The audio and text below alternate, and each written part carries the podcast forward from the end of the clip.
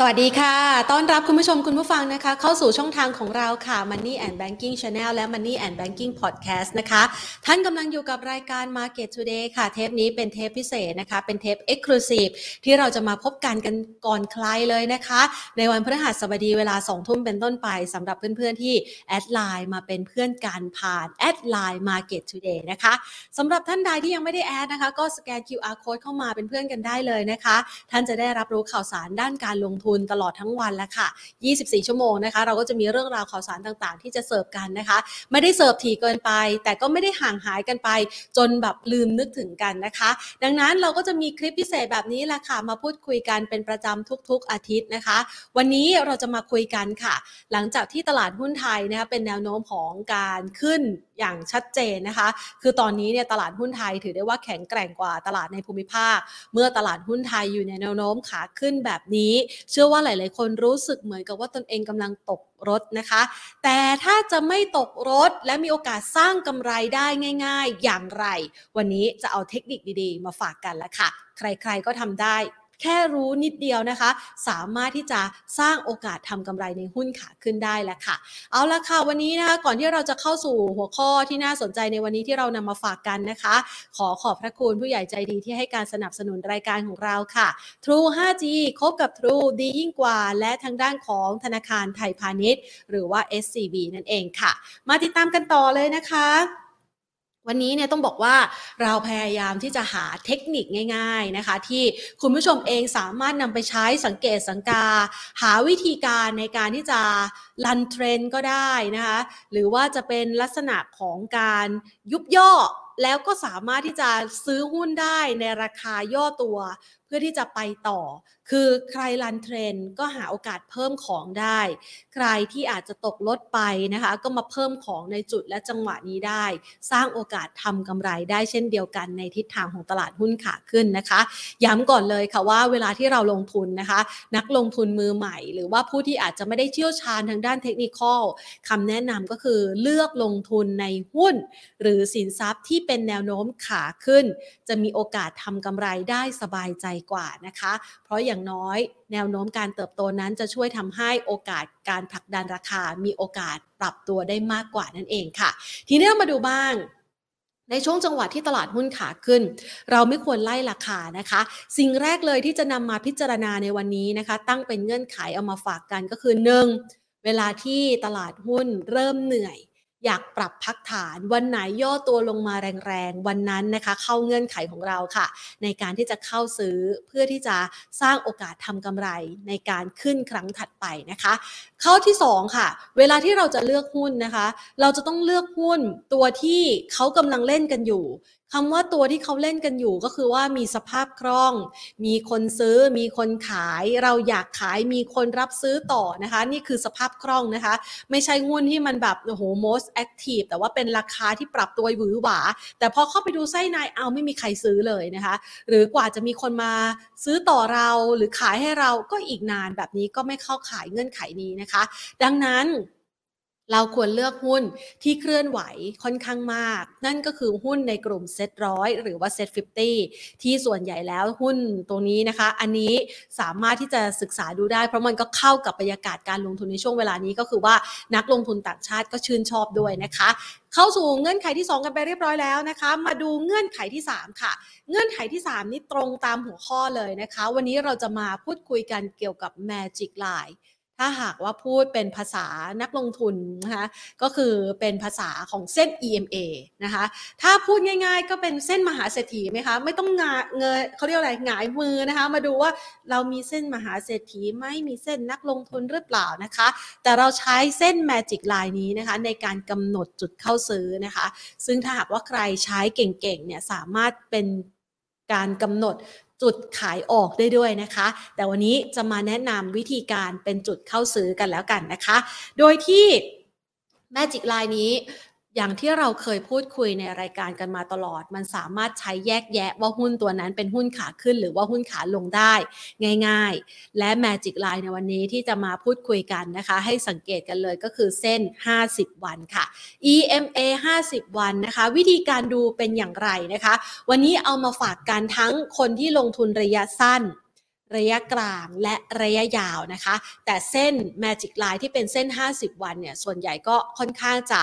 เห็นได้ชัดนะคะ แล้วก็เป็นการกำหนดเทรนด์ได้แบบที่สามารถใช้กับสินทรัพย์ต่างๆ ได้เลยนะคะ มาดูกันเลยแล้วกันนะคะ วันนี้เนี่ยที่บอกไปนะคะ คือถ้าเป็นภาษาของ EMA นะคะ เวลาที่เส้นมีการตัดกันเส้นสั้น ตัดเส้นยาว เอาฟังง่าย ๆเลยนะคะ เส้นสั้นก็คือ ตัวที่มันมีเลขน้อยกว่า ตัดเส้นยาว แสดงให้เห็นว่าตรงนั้นเป็นแนวโน้มขาขึ้น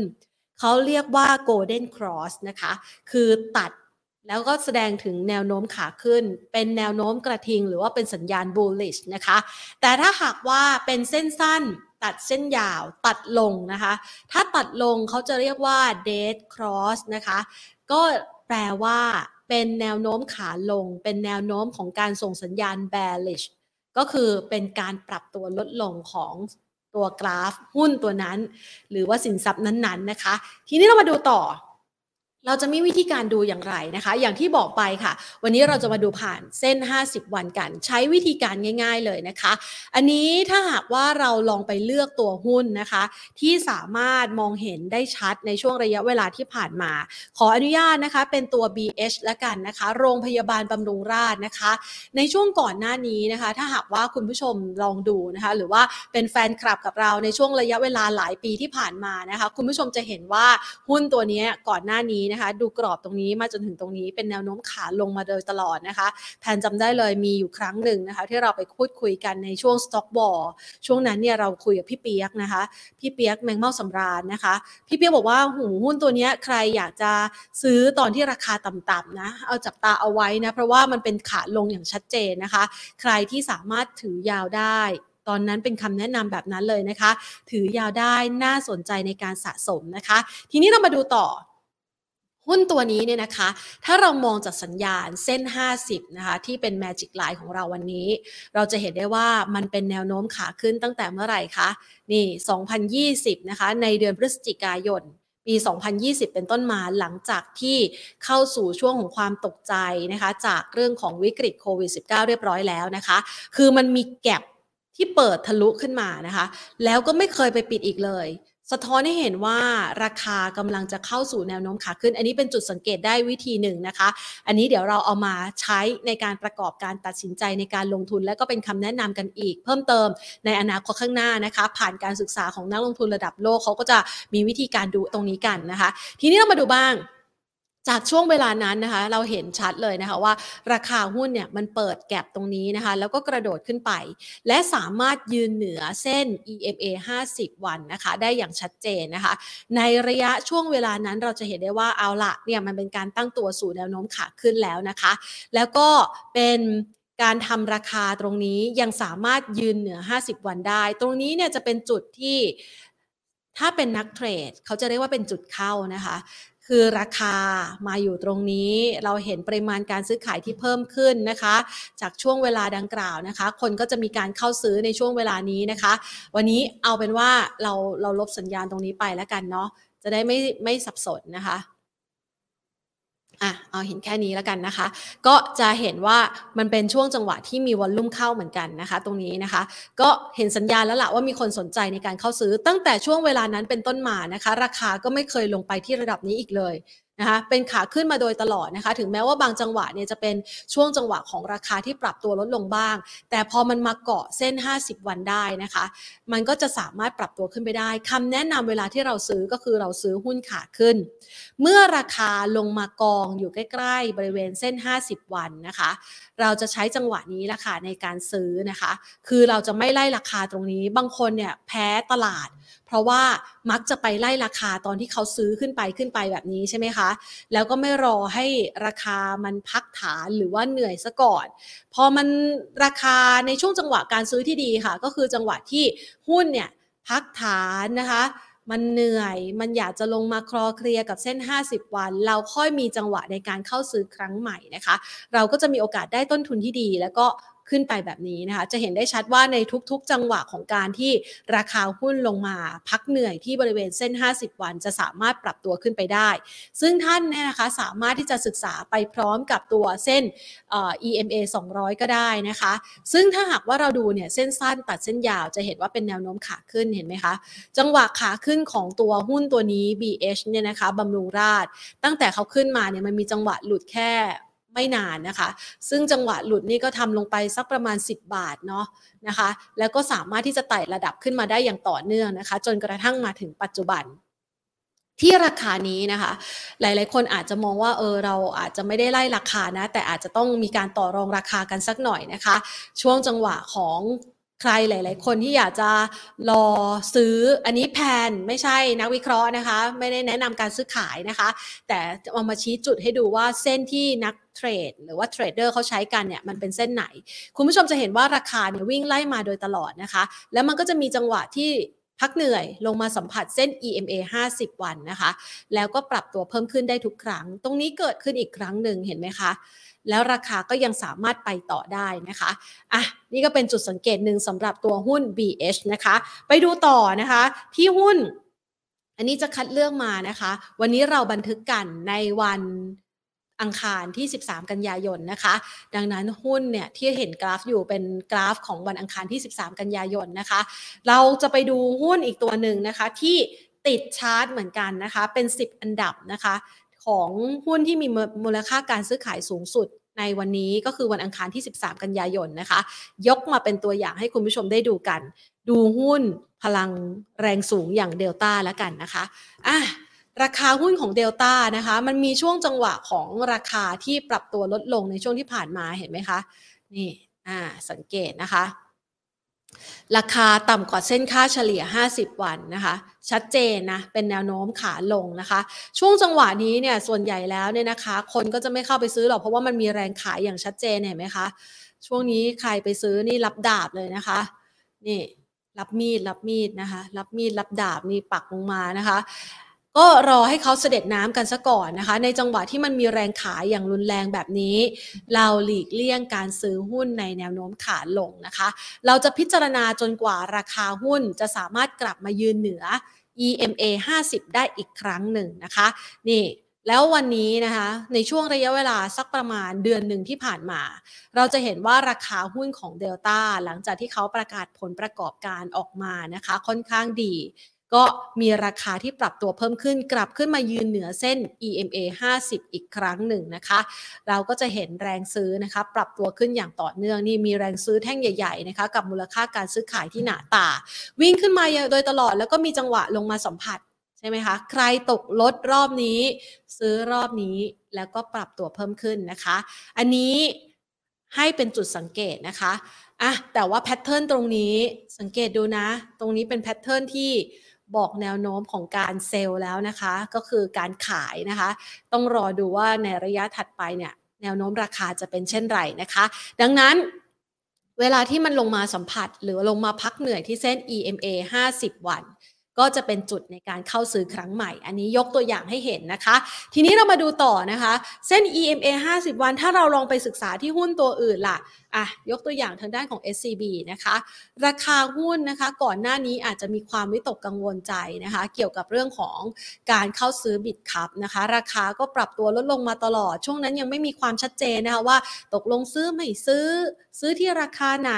หรือว่าเป็นยังไงนะคะ ราคาก็ปรับลดลงมาตลอดหลังจากที่ประกาศ เรื่องของการพัฒนาสุยานแม่นะคะ ราคาปรับลดลงมานะคะ แต่สุดท้ายแล้วนะคะมาอันนี้กราฟมันอาจจะมีช่วงระยะเวลาค่อนข้างสั้นจนกระทั่งไม่เห็นเส้น 200 วันนะคะ เพราะว่าเขาเพิ่งปรับโครงสร้างธุรกิจนะคะ จากตัวธนาคารไทยพาณิชย์นะคะมาสู่ SCBX นะคะกรุ๊ปนะคะ ก็เลยจะมีราคาหุ้นแค่นี้นะคะ ให้คุณผู้ชมเห็นนะคะอะมาดูนะคะ ถ้าหากว่าราคาหุ้นมันอาจจะยังมาไม่นาน เราเพิ่มเส้นเข้าไปค่ะ เป็นเส้น EMA นะคะ 10 วันอ่าเพิ่มเข้าไปนะคะ ก็จะได้เห็นภาพที่ชัดเจนมากขึ้นนะคะ ประกอบการตัดสินใจนะเดี๋ยวเราจะมาดูว่าเส้น EMA แต่ละช่วงระยะเวลาเนี่ยใช้ประกอบการตัดสินใจได้อย่างไรบ้างนะคะ เราจะเห็นว่า ราคาอยู่ต่ำกว่าเส้น EMA 10 วันมาโดยตลอดนะคะ จนกระทั่งมีการประกาศนะคะในเรื่องของการที่จะไม่ซื้อบิตคัพนะคะ ราคาก็เริ่มมีการปรับตัวขึ้นมายืนเหนือเส้น EMA 10 วันนะคะ มันก็ปรับตัวขึ้นมาโดยตลอดใช่ไหมคะ อันนี้ใช้เป็นจุดพักเหนื่อยได้นะคะ ในกรณีของเส้น EMA 10 วันนะคะสำหรับคนที่ลงทุนระยะกลางนะคะอะ ระยะกลางสามารถใช้ 10 คู่กับ 50 ได้นะคะ แต่ถ้าหากใครลงทุนระยะยาวใช้ 50 คู่กับ 200 นะคะอะไปดูต่อนะคะ ในกรณีนี้เนี่ยนะคะไปดูที่ตัวไหนต่อดีนะคะ หลายๆ คนอาจจะอยากดูนะคะอะไปดูแอดวานบ้างนะคะ แอดวานหุ้นตัวนี้เป็นหุ้นขวัญใจเหมือนกันนะคะ เชื่อว่าหลาย ๆ ท่านนะคะ สนใจในการลงทุนนะคะ หุ้นตัวนี้เนี่ยหลังจากที่ราคาปรับตัวขึ้นไปนะประมาณ 200 กว่าเนี่ยนะคะ ก็ปรับลดลงมาตลอดเป็นหุ้นแนวโน้มขาลงนะคะ แต่ช่วงนี้นี่มีแท่งสีเขียวแท่งใหญ่กลับมายืนเหนือเส้น EMA นะคะ 10 วันนะคะได้อีกครั้งหนึ่งนะคะ แล้วก็มาชน 50 นะคะ อันนี้รอสังเกตต่อไปนะคะ ให้ดูเป็นการศึกษานะคะ ไปดู EA แล้วกันนะคะ EA อะนี่นะคะสำหรับคนที่ติดตามนะคะ ก็สามารถที่จะใช้เส้นเห็นไหมคะ ตอนนี้ EA นี่เริ่มนะคะ เป็นแนวโน้มขาขึ้นอีกครั้งหนึ่งนะคะ จริงๆ ถ้าใช้เส้น 10 วันกับ 50 วันนี่นะคะ เป็นภาพที่ชัดเจนมากขึ้น ก็จะเห็นว่าเส้น 10 วันเนี่ยเขาตัดเส้น 50 วันขึ้นมาแล้วนะคะ เป็นแนวโน้มขาขึ้น มองระยะสั้นนะ ก็สามารถที่จะลงทุนได้เมื่อเขาลงมาคลอเคลียร์ที่เส้น 10 วันอะงั้นเรามาจับคู่กันค่ะสำหรับเส้นแมจิกไลน์ที่เราจะมาพูดคุยกันวันนี้นะคะ ใครลงทุนระยะสั้นนะคะ แล้วก็ไปดูตัวหุ้นและนิสัยหุ้นตัวนั้นๆด้วยนะคะ ถ้ามันใช้คู่กับเส้นไหนแล้วได้ผลนะคะ ก็ใช้เลือกใช้เส้นนั้นนะคะ ในการตัดสินใจนะคะ ลงทุนระยะสั้นใช้ EMA 5 กับ 20 นะคะ ถ้า EMA 5 กับ 20 นี่อะอันนี้ขออนุญาตเปิด กับยี่สิบนะคะ แล้วก็ปิดอันนี้ปิดอันนี้ อ่า นี่นะคะ ลงทุนก็จะสามารถใช้ในการตัดสินใจในการลงทุนเช่นเดียวกันนะคะ สามารถที่จะเลือก คือเวลาที่เราเลือกใช้ EMA เส้นที่มีอายุสั้นยาวแตกต่างกันเนี่ยก็ไปดูนิสัยของหุ้นตัวนั้นๆนะคะ ว่าเราควรจะใช้เส้นไหนได้ มันจะใช้ได้ในลักษณะคล้ายคลึงกันก็คือ ย้ำอีกครั้ง เส้นสั้นตัดเส้นยาวนะคะ ขึ้นแสดงว่ามันเป็น golden golden cross นะคะ เป็นแนวโน้มสัญญาณ bullish เป็นแนวโน้มขาขึ้น ถ้าเส้นสั้นตัดเส้นยาวลงนะคะ เป็น dead cross นะคะ ส่งสัญญาณ bearish ก็คือแนวโน้มของการขยับปรับตัวลดลงนะคะ ท่านสามารถเลือกใช้ EMA เส้น 5 วันคู่กับ 10 วันได้ เช่นอันนี้นะคะ หรือจะใช้เป็นระยะกลางนะคะ ใช้ 10 ยี่สิบวันนะคะ ตัดกับ 50 วันได้นะคะ หรือท่านอาจจะใช้นะคะ เป็นระยะยาว 50 ตัด 200 นะคะ ใช้ในการตัดสินใจได้ แต่ถ้าหากว่าเป็นเส้นมาตรฐานเลยนะคะ ให้ดูมั่นๆก็คือเส้น 50 วันนะคะ เอาละนี่ก็คือภาพนะคะที่เรานำมาฝากกันในวันนี้นะคะ หวังว่าจะเป็นคลิปสั้นๆ ง่าย ๆ ที่คุณผู้ชมสามารถนำไปใช้ในการสังเกตสังกา สังเกตดูวิธีการลงทุนกันได้นะคะ แล้วก็สามารถที่จะสร้างกำไรในทิศทางของหุ้นขาขึ้น หรือสินทรัพย์ทุกชนิดที่อยู่ในแนวโน้มขาขึ้นกันได้แล้วค่ะ วันนี้ลากันไปก่อนนะคะสวัสดีค่ะ